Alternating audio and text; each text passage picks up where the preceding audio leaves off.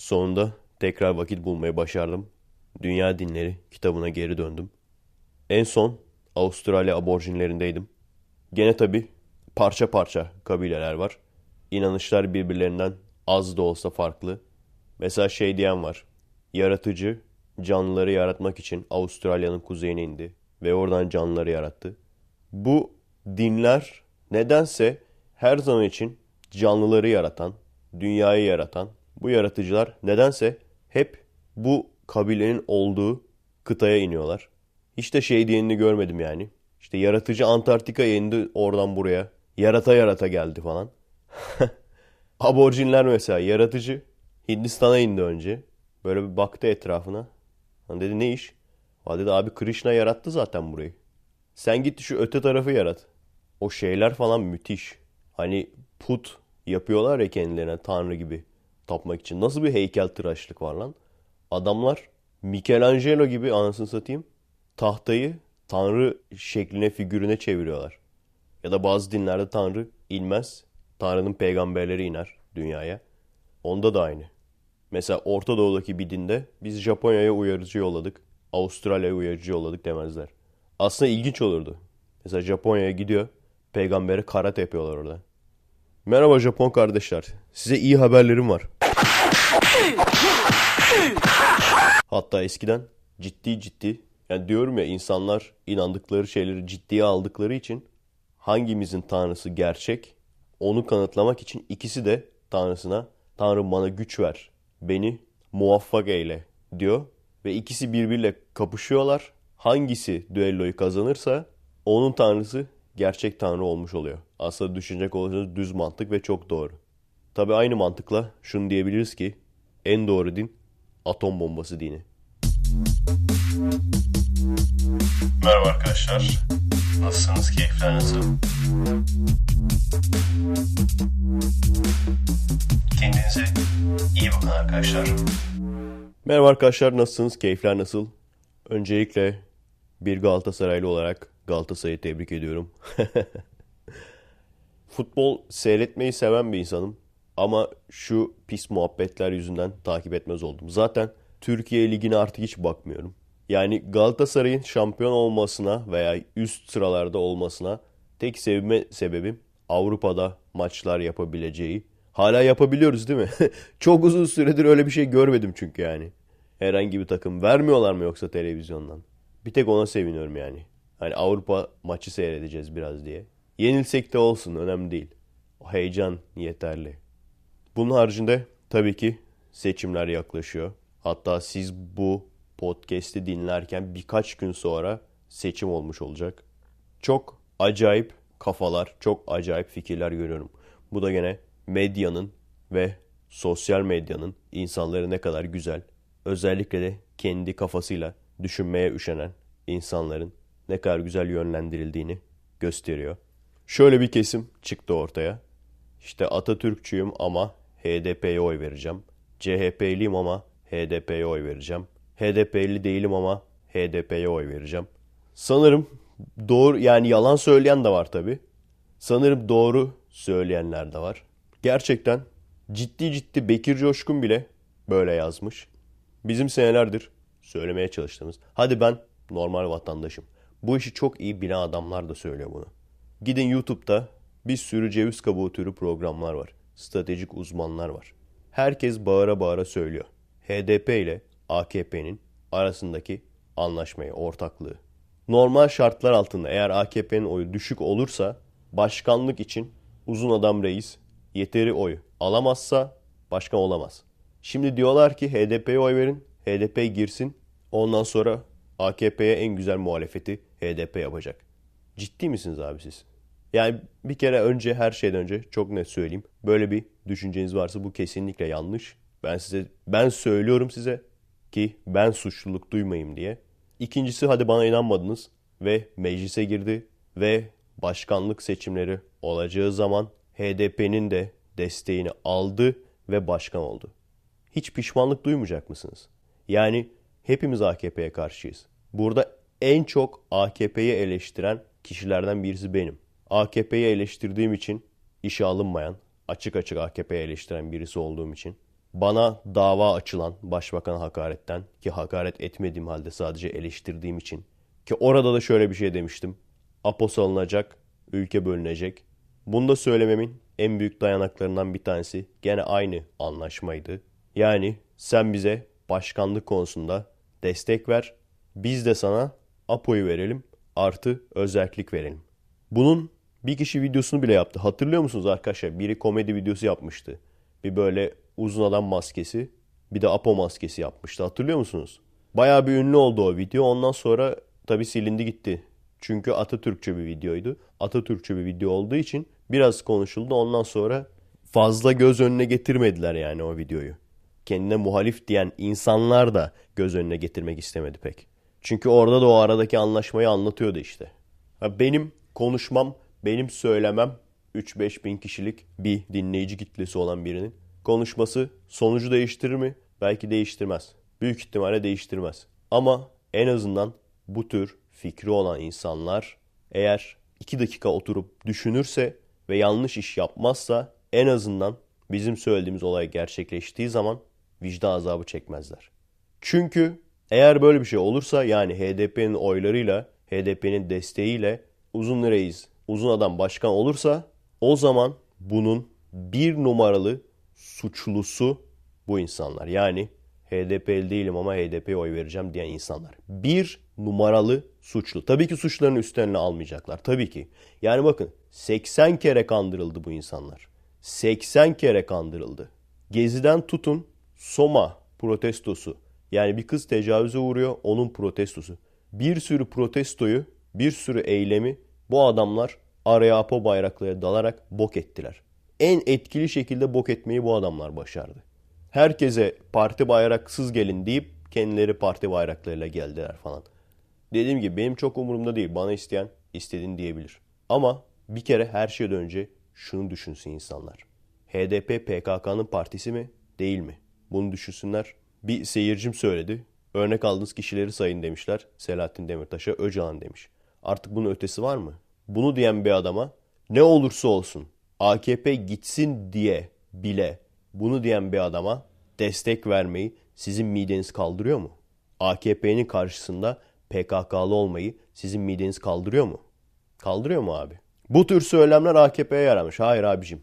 AKP karşıtlarının HDP'ye oy vermesi AKP'ye yarar. Öyle göreceksiniz ki bunu çatır çatır göreceksiniz.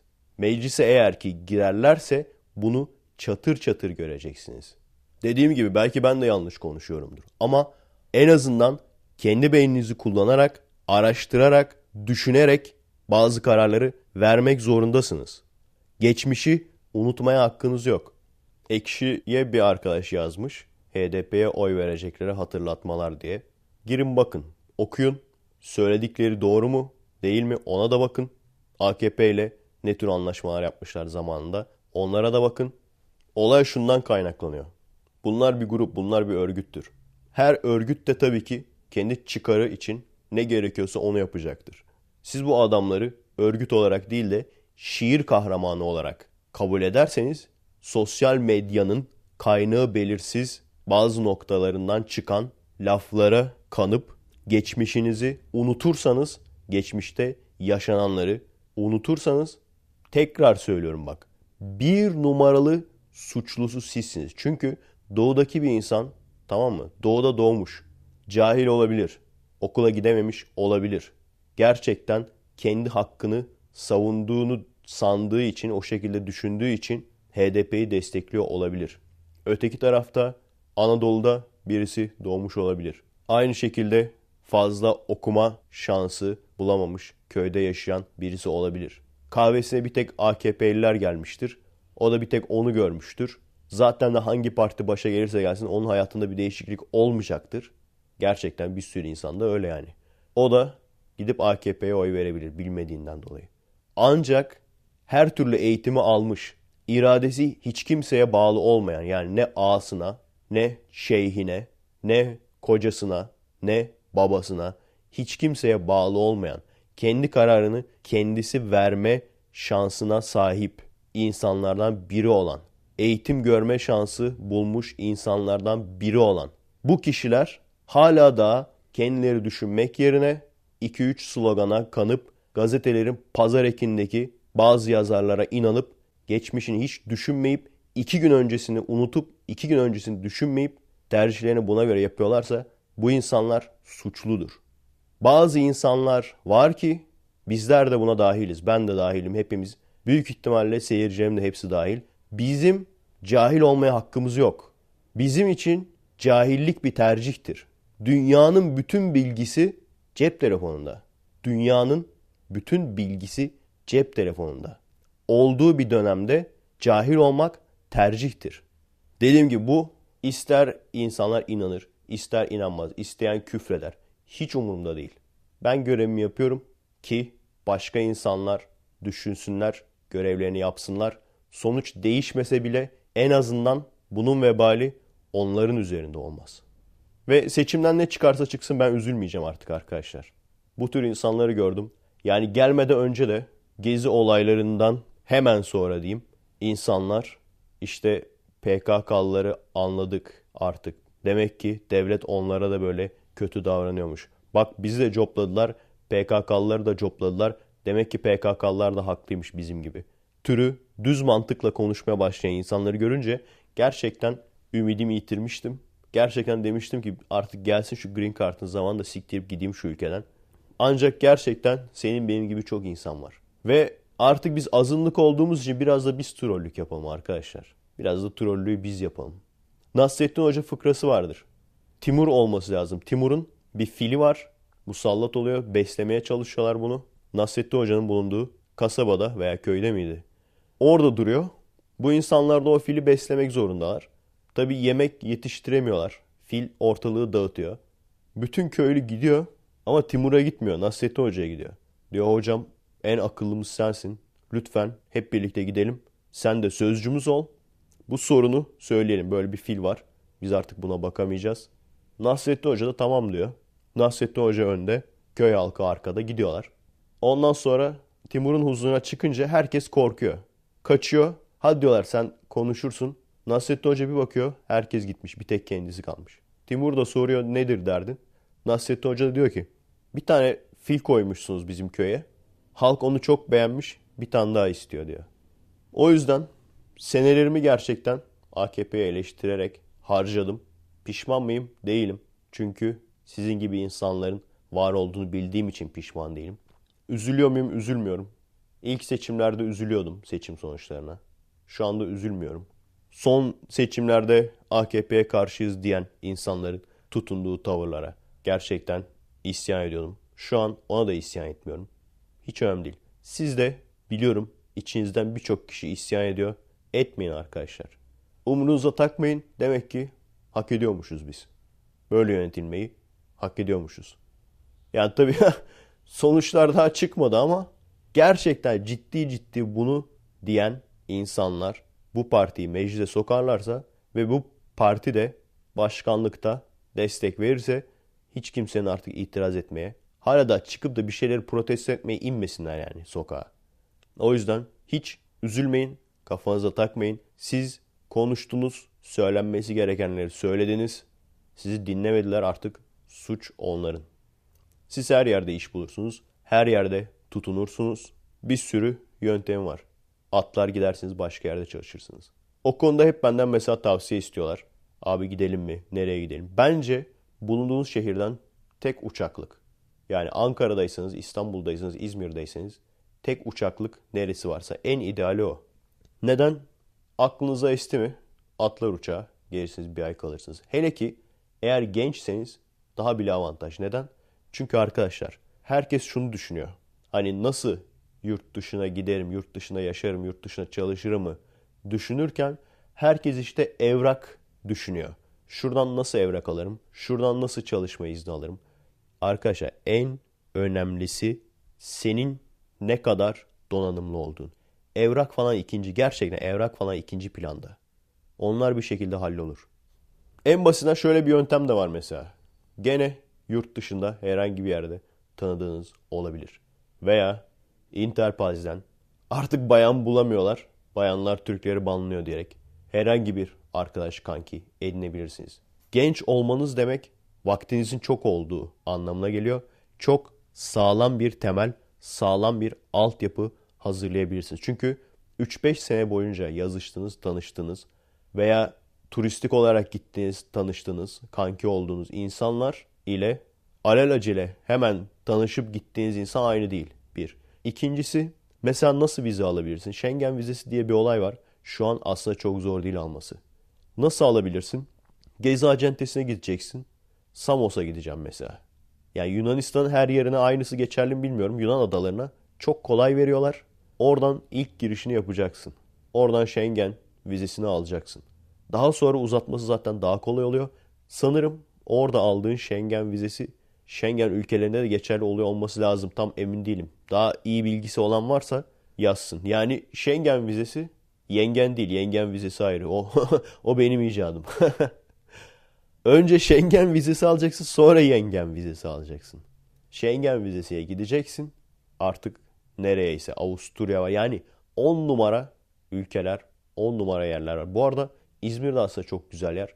Ama gerçekten it kopuk yuvası oldu. İnsanlar niye buna hiçbir şey demiyor? Yani so tamam anlıyorum bak. Öyle şey değilim. Hani topla bunları işte yak, as bilmem ne demiyorum. Ama bu bir sorun. Sokakta gezemiyoruz abi. Bu bir sorun değil mi? Yani eyvallah işte çok çocuk olmuş da o çocuğun suçu ne de falan eyvallah. Hepsine eyvallah ama e, sokakta gezemiyoruz yani. Bu bir sorun. Ve gene genç olmanızın avantajı birkaç yere gidip deneyebilirsiniz. Görebilirsiniz. Yani artık bunlarla ilgilenin. E, en sonunda beğenmediniz. Kendi ülkenize dönmek istediniz. Oraya da çok rahat dönebilirsiniz. O yüzden diyorum ya tek uçak olsun. Veya ülkeniz ne bileyim şey oldu değişti yani. Bir kriz mesela kriz dönemiymiş bu. Geçti. Atlar uçağa dönersiniz yani. Ben çok hasret çekiyorum ülkemle ilgili. Geldiğim zaman çok küfredeceğim onun da farkındayım. Birçok şeyden artık taviz verdim. Yani çocuk sahibi olmayı yakın gelecekte düşünmüyorum. Çünkü nasıl yetiştireceksin çocuğu? Maaşlı iş sahibi olmayı düşünmüyorum. Patreon'dan devam etmeyi istiyorum. Çekimlere ağırlık vermeyi istiyorum. O yüzden yoksa nasıl yaşayacaksın ki yani? Bu arada kırmızı hap videoma tokat gibi yanıt videosu gelir mi diyordum. Yanıt videosu değil yanıt yazısı yazmış bir kişi. Ya tabii genel olarak gördüğüm zayıf kalmış. Ama bence önemli. Neden önemli olduğunu söyleyeyim. Bana verilecek cevabı aşağı yukarı tahmin etmiştim. Gerçekten çok yakın şeyler. Çok yakın ifadeler. Link koymayacağım reklam olmasın diye. Ama birisi ekşi linki atmıştı. Ekşiden sanırım F Idol'ın altında görebilirsiniz. Veya Kırmızı Hap'ın yorumlarına en son bakmadım. Belki yorumlarda vardır. Okumanız çok önemli. Neden? Çünkü hala da bana arkadaşlar geliyorlar. Diyorlar ki bizim orada bir adam var. Seni Face'ten eklemek istiyor. Seni tartışıp işte yola getirecekmiş. Seni tartışıp işte ne bileyim ağzının payını verecekmiş. Anlatabiliyor muyum? Seni paramparça edecek falan. Şey diyen olmadı bu sefer. Hadi tartışalım sıkıysa falan diye böyle kendisi gelen olmadı. Bazen olurdu bu kırmızı haptan sonra olmadı. Bu bizim orada adam var diyen. Yani bir noktadan sonra kendimi frenleyemiyorum. Birini kötü tersledim yani sonra da blokladım. Yani arkadaşlar bu yazı neden önemli? Çünkü her bizim orada adam var diyenle tek tek ilgilensem neyle uğraşacağımı anlamanız için. Bir. İkincisi de neden canlıda karşılıklı tartışmıyorum onu da anlayabilmeniz için. Çünkü genel olarak şunu göreceksiniz. Benim söylediğim çok kısa, net bir ifadeye up uzun kelime salatası genelde olan cevaplar. Şimdi bunu canlıda olduğunu düşünün. Yani ben 30 saniye konuşuyorum. Karşımdaki 10 dakika boyunca kelime çıkartıyor ağzından. Ben 30 saniye konuşuyorum. Karşımdaki 10 dakika boyunca gene kelime söylüyor. O yüzden mesela düşünün Richard Dawkins'in bile kaç tane tartışması var. Bu insanlar bir kere hiçbir zaman haksız oldukları zaman haksız olduklarını kabul etmezler. Aslında düşünecek olursanız hiçbir tartışmada öyle değil. Yani aa evet ben haksızmışım demez kimse. Normal düzgün tartışmalarda da demezler yani. Ama en azından bir şu Bill Nye'la Ken Ham. Ken Ham de en ünlü yaratıcılardan bir tanesidir. Onun tartışmasını bir seyredin. Biraz o konuşuyor, biraz öteki konuşuyor. O da mesela Bill Nye'ın söylediğine cevap vermeye çalışıyor. Lafı dolandırmak yerine. Bizde böyle bir şey yok maalesef. Bu yazıda onun kanıtlarından bir tanesi. Ve üçüncüsü de neden bu şekilde yani rakiplerime değil de seyirciye hitap eden, seyirciye ve kafası karışmış insanlara hitap eden, onları muhatap alan bir video hazırladım. Bunu da anlamış olursunuz. Çünkü gerçekten internet ortamında net, basit, düzgün konuşabilmek önemli. Zaten büyük ihtimalle o yüzden sadece bir tane cevap yazısı geldi. Ben daha çok gelmesini beklerdim açıkçası. Büyük ihtimalle yani o kafası karışan insanlar bile oturup da onu uzun uzun okumayacak. Gördüğünüz gibi karşılıklı tartışmada güç artı güç sayılabilen laf salatası yapma yeteneği, polemik yeteneği, demagoji yeteneği internette bu şekilde karşılıklı video veya yazı olduğu zaman bu sefer bir zayıflık oluyor. Ki ben bile okumadım. Çünkü o yazıyı kim okuyacak abi? kim okuyacak o yazıyı? En fazla 5-6 maddesine baktım yani. Aralardan çok önemli olduğunu düşündüğüm maddelerden bazılarına baktım. Bir kere her şeyden önce benim dini yanlış bilerek yanlış bildiğim dini savunduğum zamanlardaki halime benziyor. Yani kendi savunduğu dini kurallarını yanlış biliyor. Bilimi yanlış biliyor. Bilgi hataları var. Yanlış bilgilerin üzerine temel kurmaya çalışmış. Tabi buna artık cevaba cevap yapmaya gerek yok. Gerçekten etkili olabileceğini düşünüyorsa gerçekten ben de insanları okumaya teşvik ediyorum. Eğer okuyarak ikna olacak olan varsa olsun. Mesela bak bir tane çok önemli çünkü çok genel bir yanlıştır bu. Şu anda biz dinleyen Müslüman arkadaşların da birçoğu eminim ki bu yanlışı içindeler. Şöyle bir analoji vermiş. Benim şöyle bir iddiam vardı ya arkadaşlar. Hani mükemmel bir tanrı kendisine tapmayanlara neden böyle cayır cayır sonsuza kadar yakma cezası verir. Şöyle bir analoji vermiş. Bir zengin bir insan bir fakiri evine alsa ondan sonra her türlü yiyeceği, içeceği, yemeği verse, bu fakiri doyursa, beslese, yiyecek, içecek verse ve karşılığında da fakir insan ona teşekkür etmek yerine küfretse, hakaret etse, saldırsa şimdi bu cezayı hak etmez mi? diye bir analoji vermiş. Bu yanlış bir analoji. Birçok insan böyle sanıyor. Yani cehenneme gitme şartını yaratıcıya küfretmek, kötülük yapmak, hırsızlık yapmak, tecavüz etmek sanıyor. Ancak dediğim gibi bunu kesin olarak bilmeniz için baştan sona kitabı okumanız lazım. Sesli kitabı tavsiye ederim. Neden? Normal okuduğunuz zaman atlıyorsunuz. Çünkü hep aynı şeyler olduğu için atlaya atlaya gidiyorsunuz. Yedire yedire okuyabilmeniz için sesli kitabın bulup indirmeniz. Ben sürekli MP3 linklerini veriyorum. Bulursunuz yani. Zor bir şey değil. İnternette bedava var indirebileceğiniz siteler. Benim birkaç ay sürmüştü. Okuyup bitirdiğiniz zaman kesin olarak anlayacaksınız ki cehenneme gitmenin şartları bu değil. Cehenneme gitmenin şartları inanmıyorum demek, tapmıyorum demek. Yani bunun gerçekten aksini tartışabilmek çok zor. Aksini iddia edebilmek imkansız gibi bir şey yani. Çünkü öyle örnekler vermiş, örnek de vermiş yani. Mesela bir uyarıcı bir peygamber, bir sürü büyüklü küçüklü peygamberler var. Bir tanesi bir topluma gidiyor. Diyor ki ben Allah'ın elçisiyim. Onlar da biz inanmayacağız, bizim kendi tanrımız var diyorlar.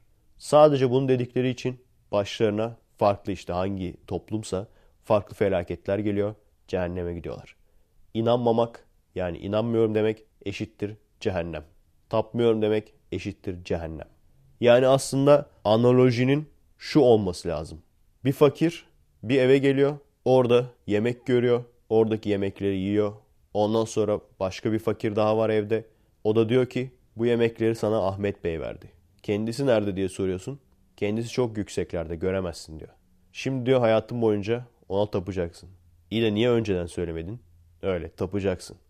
Bu dediğime inanıyor musun? Hayır inanmıyorum dersen hayatın boyunca seni ateşte yakıyor Ahmet Bey. Analoji bu. Hiç hakaret, küfür, saldırganlık, nankörlük. Hayır. Ben bu Ahmet Bey'in var olduğuna inanmıyorum demek. Nokta. Anlatabiliyor muyum? Yani birçok şeyde yanlış ve birçok insanımız yanlış biliyor bunu. Doğru bilmenin de tek bir yolu var işte açıp okumak.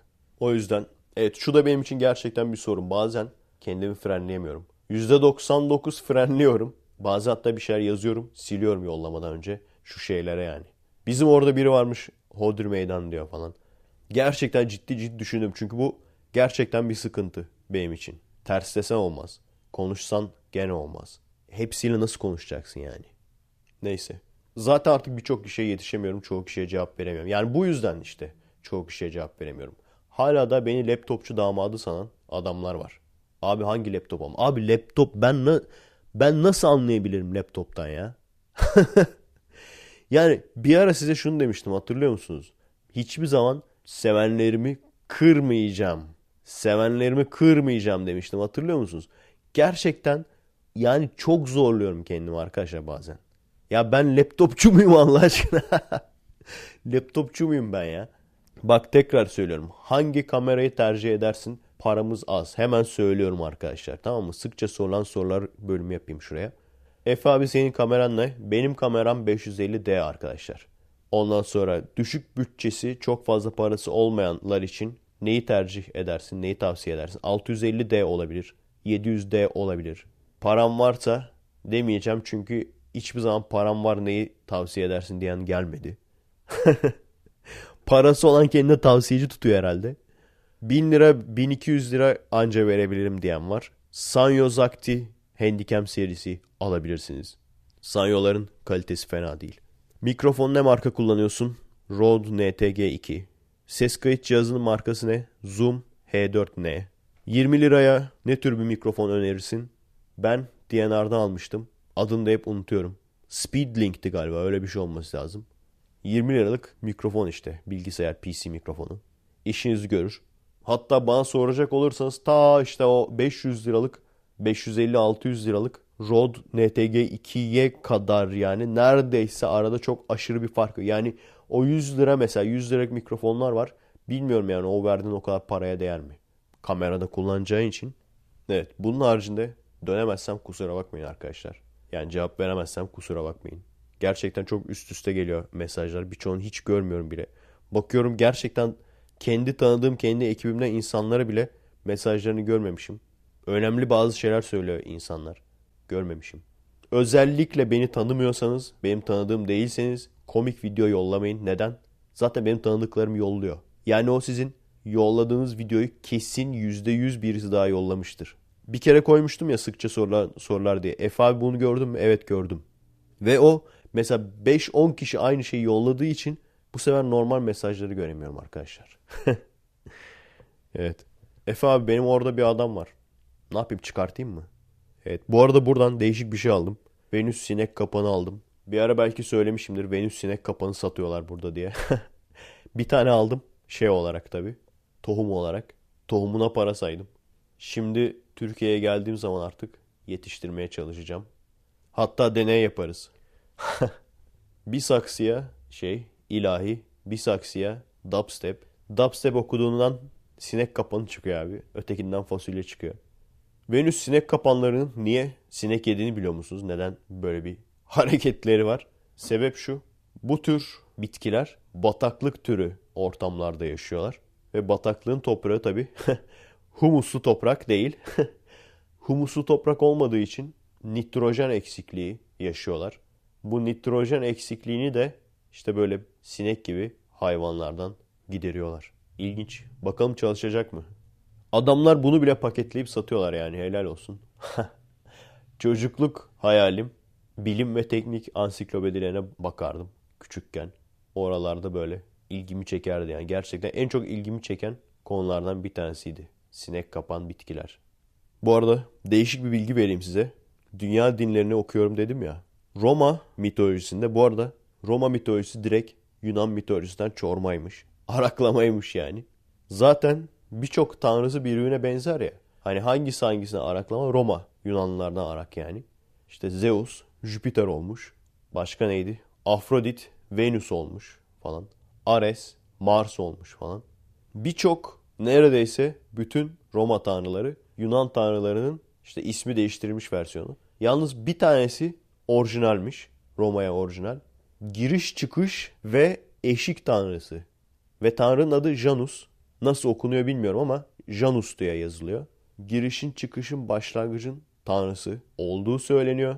Ve her yılın da ilk ayı yeni bir yıla girildiği için Janus'la ilgili kutlamalar yapılıyor. Şimdi bunun ilginç bilgisi nerede diye soracak olursanız ilk ayın İngilizcesine January. bir dini sitelerden bir tanesinde şöyle bir haber koymuşlar. Dini siteleri nereden biliyorum? Tabii ki. Arada sırada Facebook'ta home'a basıyorum. Ve arkadaşlarımın çoğu ateist olsa da onlar tabii böyle haberleri paylaşıyorlar. Fransa İslam'ı yasaklıyor diye. Altta da bir ne küfürler döşemişler. Yani binlerce yorum var. Ondan sonra binlerce paylaşım var. Ve alta ne küfürler döşemişler. Bir kişi de demiyor ki abi bu mantıklı mı?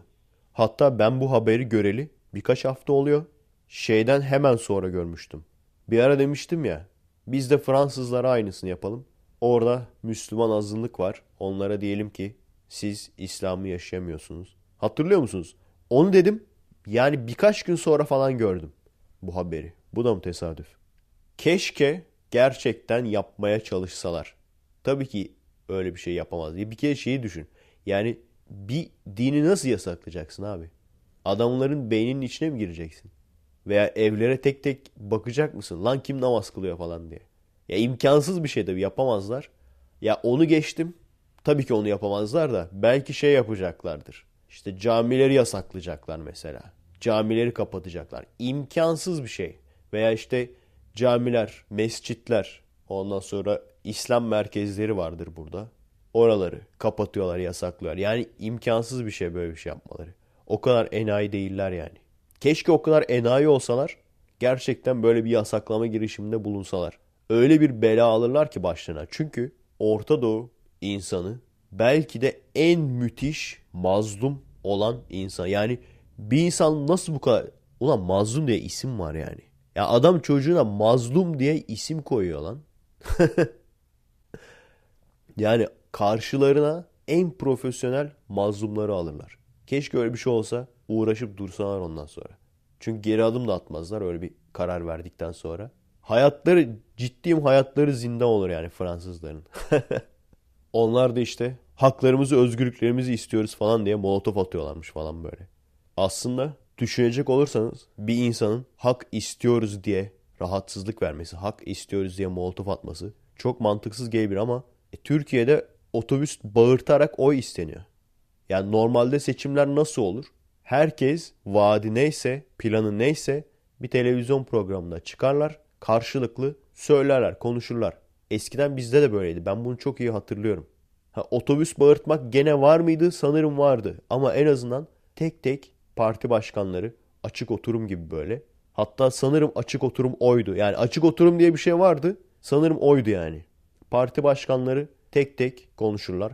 Bizim amacımız bu. Bizim amacımız bu. Bu kadar.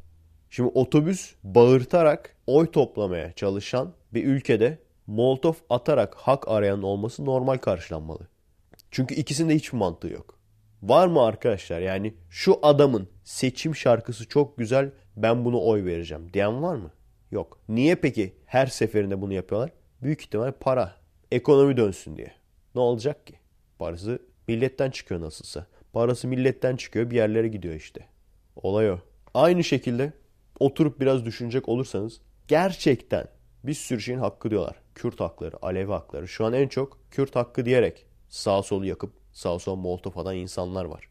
Bunu diyenlerin hepsi böyle yapıyor demiyorum. Lafımı çarpıtmaya çalışacak insanlar olacağı için böyle bazen salağa anlatır gibi anlatmam gerekiyor. Yani siz kendi seyircim üstüne alınmasın. Ben onu lafımı çarpıtacak insanlar için onlara özel anlatıyorum o şekilde. Hiçbir zaman böyle bir dünya olmamıştır. Hak aramak için sağa sola saldırarak insanlar diyecek ki mesela Türk de diyecek ki vay bu arkadaşlar bak molotof atıyorlar biz bunlara en iyisi hak verelim. Böyle bir dünya yok. Ne var? Tam tersi. Sen de bir yerine iş tutacaksın. Sen de bir şeyler yapmaya çalışacaksın. Eğitim alacaksın, meslek sahibi olacaksın. Kendini kabul ettireceksin. Her ülkenin azınlığı kendini bu şekilde kabul ettirmiştir. Saldırganlık yaparak değil. Bizde de azınlıklar kim olursa olsun kendini kabul ettirenler bu şekilde kabul ettirmiştir. Yani hala çıkıp bakın bunu söyleyenler sokaktaki cahil adam değil. Koskoca bir çizer söylüyor bunu. Otobüsün yakılmasını adam övmüş karikatüründe. Otobüsü yakanları, eleştirenleri de gerizekalı olarak çizmiş. Orada da işte diyor ki ama diyor katliam oluyor. Kobani'de bilmem nerede katliam oluyor. Biz burada otobüs yakarak farkındalık yaratıyoruz. Öyle mi? Yani senin kafan bu kadar mı çalışıyor abi? Koskoca çizer olmuşsun yani. Kafan bu kadar mı çalışıyor? Sen yaşadığın topluma rahatsızlık vererek, yaşadığın toplumun dükkanlarını yağmalayarak o da oluyor. Ona da en son Adidas'ı yağmalamışlardı. Ne diyorlar? Kamulaştırma mı diyorlar? Yani sen bu ülkenin dükkanlarını yağmalayarak, otobüslerini ateşe vererek kabul edilebileceğini mi sanıyorsun? Var mı arkadaşlar? Yani mesela aa kardeşlerimiz otobüs yaktı. Haydi destek verelim Kobani'ye. Diyen var mı? Var mı abi bir tane? Var mı? İçinizde varsa çıksın lütfen yorumlarda yazsın. Desin ki abi desin benim hiç umurumda değildi. Ama bunlar otobüs yakınca bir anda böyle umursamaya başladım. Diyen var mı? Eskiden olsa kendilerini yakarlardı. Yani mesela bir Ermeni vatandaşımız Ermenilerin terörünü protesto etmek için kendisini yakmıştı. O zaman bakarsın dersin ki bak adam kendini yakıyor. Demek ki bunun rahatsızlık duyduğu bir şey var. Belki o zaman düşünürsün. Belki o zaman bir farkındalık olabilir. Ama sen el alemin malını yakıyorsun. O senin babanın malı mı? O senin babanın malı mı abi? Elin otobüsüyle gerdeğe mi giriyorsun sen? Yani bak gene bu şekilde düşünen insanlara söylüyorum. Aynısının size yapıldığını düşünün. Bu çok önemli. Empati sahibi olmak zorundasınız. Hep biz empati sahibi olmayacağız. Biz zaten empati sahibiyiz. Biz hep düşünüyoruz. Onlar da eziliyor. Ezilmesin. Onlara da hak olsun. Öteki tarafın da hakkı olsun. Herkesin hakkı olsun. Bak en kral hakkı ben veririm azınlıklara. Ben başta olsam tamam mı? Yani hepsini bırak. Bütün partileri bırak tamam mı? Selahattin Demirtaş'ı da bırak. Hepsini bırak. Azınlıklara en kral hakkı ben veririm abi. Yani Türk neyse, çoğunluk neyse birebir aynı hak azınlıklarda da olacak. Şu anda ne hakları yok hala anlamış değilim. Haklarımız yok diyorlar. Ne hak yok hala anlamış değilim. Ama varsa konuşuruz. Bütün ne ihtiyaç varsa birebir aynı haklar bütün azınlıklara da verilir. Ama empati yapman lazım. Senin şehrinde yaşayan birisi tamam mı? Senin diyelim ki dükkanın var, evin var olabilir. Dükkan işletiyorsun, herhangi bir şeyin var veya bir araban var. Biri çıkıp senin arabanı yaksa, biri çıkıp senin dükkanını taşlasa başka bir gruptan. Ondan sonra dese ki biz Uygur Türklerinin katliamının için farkındalık yaratıyoruz. Hadi çıkıp şimdi diyebilir misin aynı şey değil. Aynı şey. Biri çıkıp senin arabanı yaksa Uygur Türkleri için farkındalık yaratıyoruz diye. Biri çıkıp senin dükkanını yağmalasa, biri çıkıp senin çolunun çocuğun olduğu otobüsü ateşe vermeye çalışsa, biz Uygur Türklerine farkındalık yaratıyoruz diye. Veya hadi olmasın, çoluk çocuk da olmasın. Ama senin malına zarar verse, senin mahalleni yakıp yıksa, senin mahalleni dümdüz etse, alkışlayacak mısın? Eğer alkışlamazsan iki yüzlüsün. Evet bugünlük süremiz doldu. Mesai başlar benim arkadaşlar. Pazartesi tatil idi. Bugün salı. Yarın biraz devam etmeye çalışacağım. Perşembe de bitirmeye çalışacağım artık. Kendinize iyi bakın arkadaşlar. Şimdilik asansörde görüşürüz.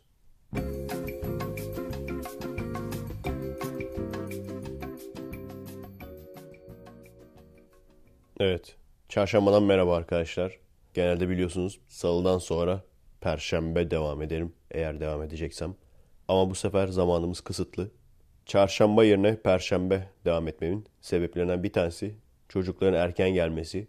Öbürü de çarşamba akşamları montajı bitirdiğim zaman tam olarak kaç dakika daha konuşmaya ihtiyacım var onu görebiliyorum.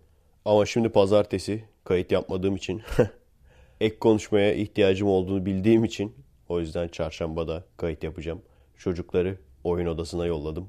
Çarşambaların öyle değişik bir durumu var. Yani öğrencilerimden bazıları geliyor ama benim mesaim başlamamış oluyor. O yüzden onlar da benim mesaim başlayana kadar serbest oluyorlar. Dün gece montaj yaparken bir şey fark ettim. O dün anlattığım bir fakirin zenginin evine girmesi analojisi. Eksik anlattığımı fark ettim. Onun bir de ikinci bölümü vardı. Onu anlatmayı unutmuşum. Yine aynı şekilde bir fakir bir eve geliyor oradaki nimetleri buluyor. Ondan sonra başka bir fakir diyor ki burası Ahmet Bey'in evi bunlar Ahmet Bey'in nimetleridir vesaire. Buraya kadar her şey aynı. Ama bunun bir de devamı var. O evde önceden olan fakir bu sefer de diyor ki Ahmet Bey'le ben kendim konuşuyorum. Siz göremezsiniz ama ben görüşüyorum. Ve bana diyor ki yan eve saldıracağız. Çünkü yan evdekiler zalim. Yan evdekiler Ahmet Bey'e tapmıyor. Ve o saldırdığınız yan evdeki ganimetleri bana getireceksiniz diyor kendisi. Bir de ben ne dersem her şeyi yapacaksınız diyor. Tabi bu işi detaya indirecek olursak daha çok şey söylenebilir de. Yani olay bu. O eksik kalmış. Onu tamamlayayım dedim. Geçen gün Roma ile Kartaca'nın arasındaki büyük rekabeti ve en sonunda Roma'nın Kartaca'yı bitirmesi ile ilgili yine bir podcast dinliyordum. Merak etmeyin. Size geçen haftaki gibi uzun uzun böyle aralarında yaşadıklarını anlatmayacağım merak etmeyin. Ancak gerçekten dikkatimi çeken bir iki şey söyledi podcast'teki abi. Birincisi şu gerçekten değişik, insanı düşünmeye sevk eden bir olay. Kartaca'nın efsane generali Pamukoğlu Paşa, Hannibal Paşa Roma'yı öyle bir yeniyor ki yani gerçekten tarihin en yetenekli generallerinden biri olarak kabul ediliyor Hannibal. Yaptığı taktikler gerçekten hiç olmayacak şeyler yani. Mesela en basitinden Roma ordusu kendisinden iki kat olmasına rağmen ki şeyi bilirsiniz. Normalde bir ordu başka bir orduya saldırdığı zaman her zaman için savunmadaki olan taraf avantajlıdır. Ve saldıran taraf en aşağı bir ikiye bir oranda daha fazla olması lazım. Ancak burada saldıran taraf Kartaca yani Hannibal Paşa Roma ordusunun yarısı kadar. Ve yaptığı olay tabi burada nasıl yaptığını anlatmayacağım sizi sıkmak istemiyorum. Ama yaptığı olay şu o yarım güçteki orduyla Roma ordusunu kuşatıyor. Kuşatıp sıkıştırıp içine almayı başarıyor. Kendisinin iki katı sayıdaki bir orduyu. Ve gerçekten 2-3 savaş yapıyorlar Hannibal'la yenemiyorlar. En son diyorlar ki biz başka yerlerde artık saldıralım bunlara. Başka güçleri en azından azalsın. Orada çok ilginç bir şey söyledi adam. Gerçekten Roma bitme noktasına geliyor. Çünkü o Roma bizim bildiğimiz böyle dünyayı dizi çöktüren cihan imparatorluğu değil yani o zamanlar. O zamanlar daha hala da güçlü olsa da bilinen dünyayı domine eden imparatorluk konumunda değil. Hatta Kartaca'da aşağı yukarı onun kadar büyük. Ve Roma bitme noktasına geliyor. Hatta Hannibal'a diyorlar hazır bitmek üzereyken vuralım bitirelim Roma'yı falan. O saldırmıyor. Daha temkinli davranıyor. Ve saldırmadığı için Roma toparlanıp bayağı uzun süren savaşlardan sonra bu sefer Roma Kartaca'yı bitiriyor. Ama olay şu. O bitme noktasına gelse ve Hannibal da gerçekten saldırsa ve başarılı olsa ve Roma bitse şu anda Hristiyanlığın ufak bir din iken hatta bir tarikat bile diyebiliriz. Onu bütün dünyaya, Avrupa'ya yayan Roma. Eğer olmasaydı şu anda domine olan din Hristiyanlık olmayacaktı ve büyük ihtimalle Tevrat'ın ve İncil'in üzerine kurulmuş olan İslam da belki hiç doğmayacaktı veya çok daha küçük çaplı dinlerden bir tanesi olacaktı. Çok ilginç. Yani gerçekten bir sürü şey çok hani kelebek etkisi muhabbeti var ya. O olay bu işte. Şu an belki de dünyanın domine dini başka bir şey olacaktı. Domine inancı başka bir şey olacaktı. Bizim Seda Sayan programlarına başka başka hocalar çıkacaktı. Veya şunu düşünün. Belki Orta Doğu daha gelişmiş olacaktı Avrupa'ya göre. Nereden bilebilirsin ki? Ne kadar yani bak binlerce yıl önce Kartaca ile Roma'nın birbiriyle olan mücadelesi senin benim hayatımı direkt etkilemesi ne kadar ilginç. Direkt etkiliyor yani. Yani gerçekten orada Kartaca Roma'yı bitirse konuyla alakasız bizim bile hayatımız çok farklı oldu. Kesinlikle farklı olacaktı. Belki de hiç doğmayacaktık. Çok derin konular. Kafası dumanlı dinleyen var mıdır acaba beni? Bazen öyle şeyler oluyor ki değil mi? Tam böyle ayık kafaya dinlenmeyecek şeyler. Derin konular yani. Bu arada bizde mesela şey vardır.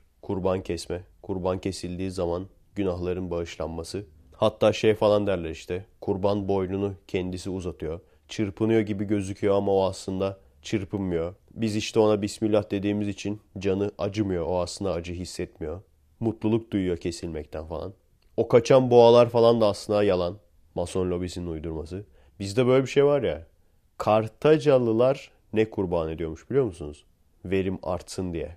Bebeklerini. Bazı durumlarda çok fazla kuraklık olduğu zaman özellikle yüzlerce bebek bir çukur yapılıyor. Çukurun içine ateş yakılıyor. O çukura doğru giden bir rampa koyuyorlar tahtadan ve işte her neyse.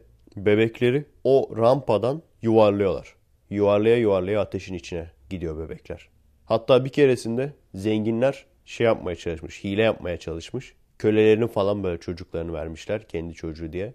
Ondan sonra kuraklık geçmemiş mi? Yoksa böyle doğal felaket mi olmuş? Daha mı artmış mı kuraklık? Öyle olunca bu sefer acayip tırsmışlar. Hemen onlar da vermiş bebeklerini. Yüze yakın bir bebek. Al demişler. Büyük ihtimalle onlar da şey diyordu. Ya o bebekler hissetmiyor. Onlar aslında mutluluk duyuyor. Ateşte cayır cayır yanmaktan onlar mutluluk duyuyor. Kartaca tanrısına. Kartaca Hüssamet dediğin zaman onlar artık o acıyı hissetmiyorlar yani. Evet. Mesela nerededir şu an Kartaca? Yok değil mi? Olmamasının sebebi bu işte.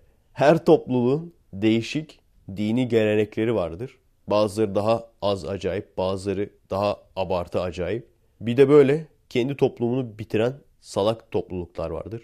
Bilmiyorum adamlarda bebek fazlalığı mı vardı acaba? Ondan sonra diyoruz ki nasıl oldu da 1800'lü yıllara kadar 1 milyarı bile bulamadı insanlar. Sen doğurup doğurup ateşe atarsan yok en son bitmesi Roma direkt giriyor tertemiz ediyor Kartaca'yı.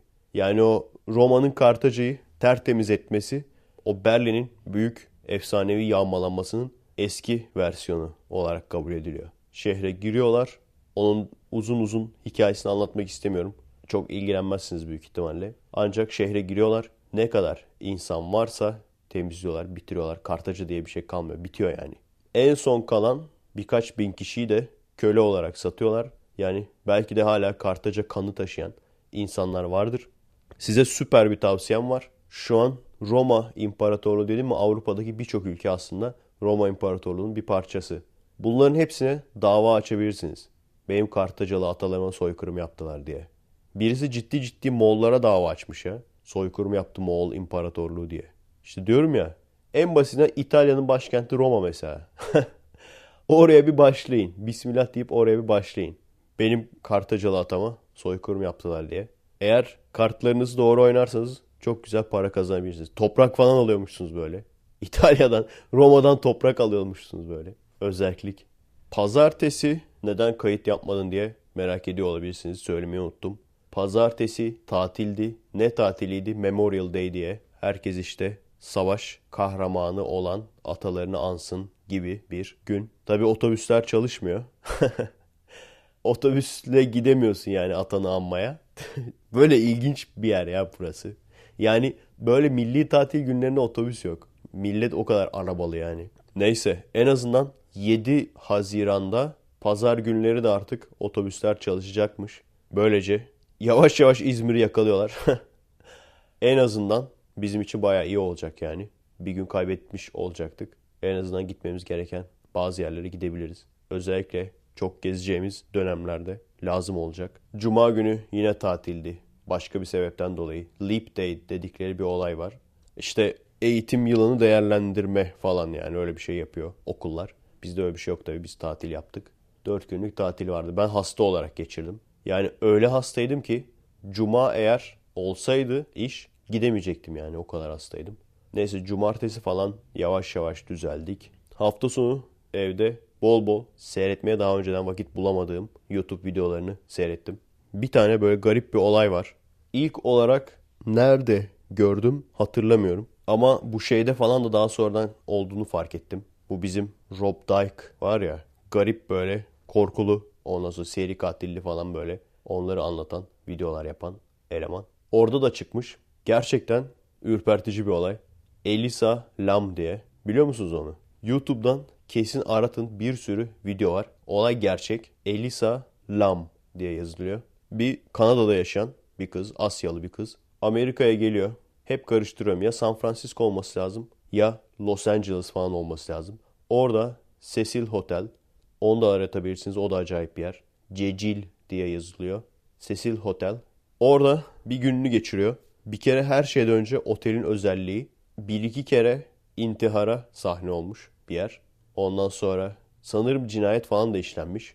Onun haricinde iki tane çok önemli seri katil. Bir tanesi Night Stalker. Bunlar da gene Cecil Hotel'de kalan insanların arasında.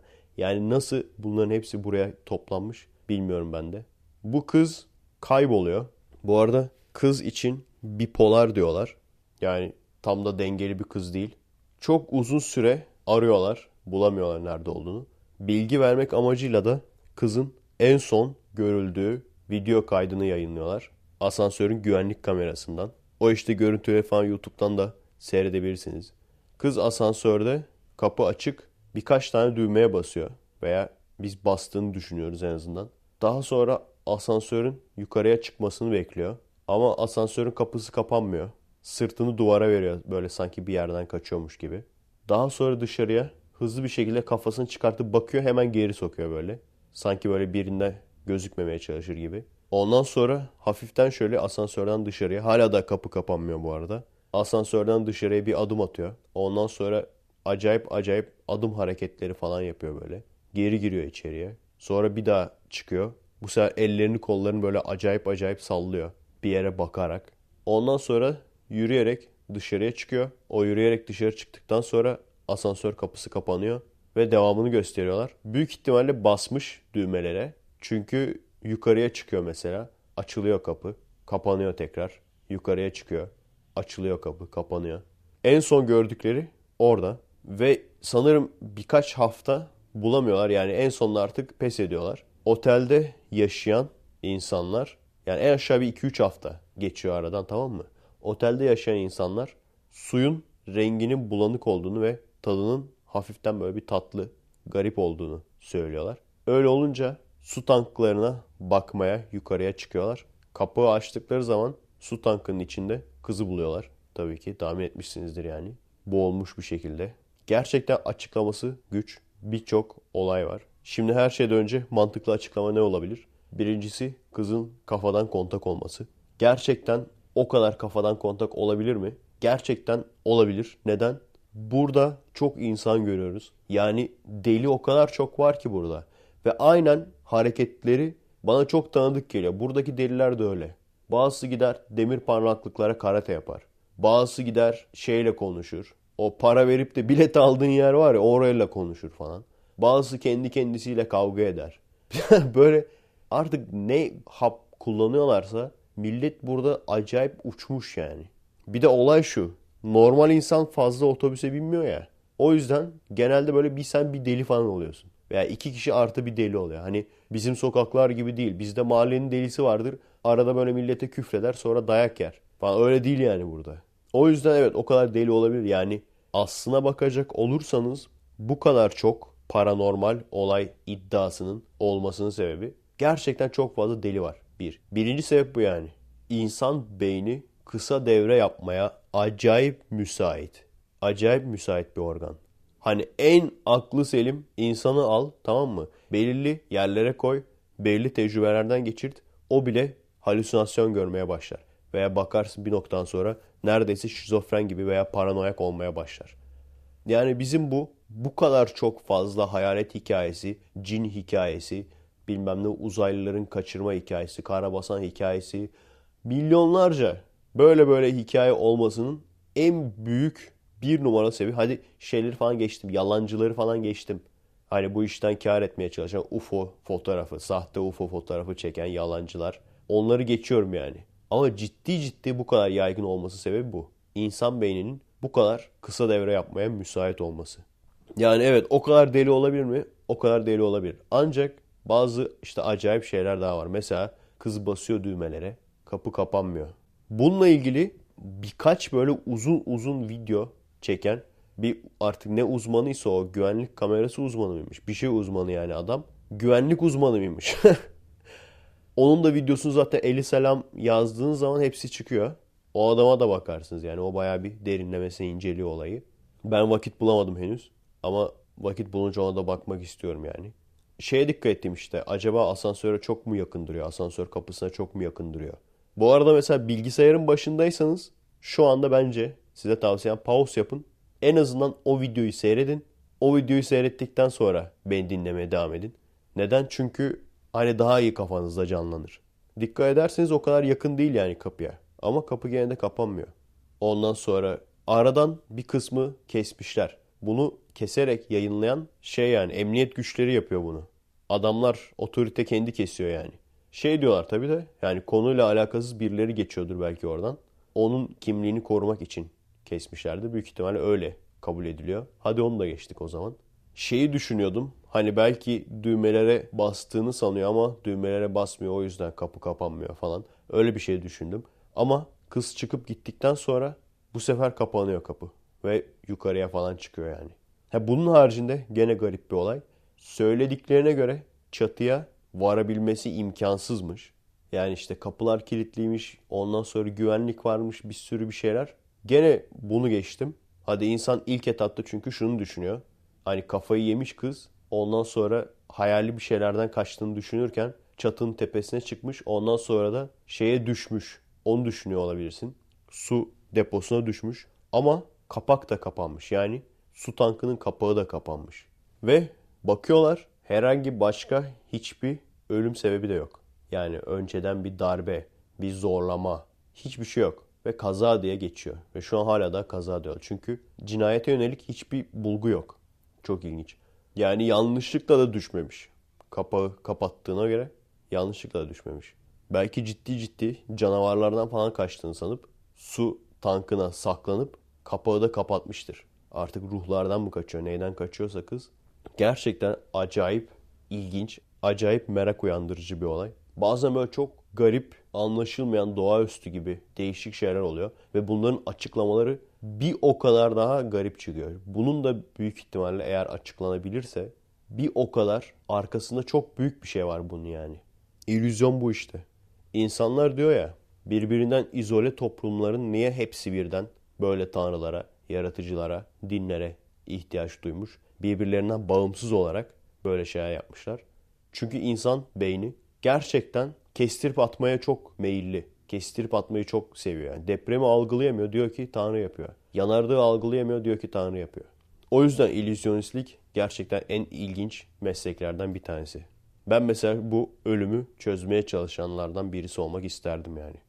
Şeyi hatırlıyor musunuz? Onu büyük ihtimalle anlatmıştım. Radyoaktif kanlı kadın diye. Hatırlıyor musunuz? Bir tane kadın ölmek üzere acile getiriliyor. Kadını ameliyat falan etmeye çalışıyor. Kadının içini böyle kesip açtıkça oradaki hemşireler falan hepsi hastalanıyor. Ondan sonra etrafındaki doktorların, hemşirenin hepsinde radyasyon tespit ediliyor. Öyle bir şey anlatmıştım. Efekes'in başlarında olması lazım. Onun da mesela çok acayip bir açıklaması vardı. Bulabilirseniz bunu tekrar dinleyin. Bulamazsanız da Radioactive Lady falan yazarsanız çıkar. Onun hem haberleri hem de açıklaması gerçekten yani arkasında çok fazla bir şey var ama mantıklı açıklaması var yani. O kadının radyoaktif olup içini açıldığı zaman kanıyla milleti zehirlediği, radyasyonla zehirlemesinin sebebi. Evet, bugünlük bu kadar kayıt yapacağım arkadaşlar. Çünkü tam bir saat olması çok önemli. Yarın çünkü bir 20 dakika daha montaj yapacağım. Sadece bugün değil. Bir gün geç kaldık ya. Cuma'ya yetiştirebilmek için yani. Hem montajı yapacağım hem de işte render'ı, yüklemesi vesaire. ikisini birden yapacağım yani bir gecede. Bayağı yoracağız kendimizi.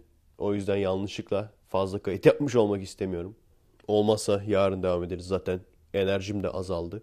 Enerjim azalınca zorlama konuşmak da istemiyorum. Güzel olmuyor çünkü. O yüzden perşembeden görüşemezsek kendinize iyi bakın arkadaşlar. Adresimiz youtube.com bölü comeback, twitter.com bölü comeback. Destek olmak isteyen arkadaşlar için patreon.com bölü Efe Aydal. Bu arada şey işe yaramış. Kartım yok ama nasıl destek olabilirim diyen arkadaşlar adblocksuz seyredebilirsiniz ve arkadaşlarınıza da bunu yapmayı tavsiye edebilirsiniz demiştim. O da işe yaramış. Teşekkür ederim arkadaşlar. Aynen adblocksuz seyretmeye devam. Arkadaşları da bu şekilde tembihlemeye devam. Dediğim gibi orada da biriken reklam gelirlerini videoda emeği geçen diğer arkadaşlara paylaştırmak istiyorum. Oranın görevi o olacak yani. Şimdilik kendinize iyi bakın arkadaşlar. Görüşemezsek Kartaca tanrısı hariç başka bir tanrıya emanet olun. Merhaba arkadaşlar. Nasılsınız? Keyifler nasıl? Kendinize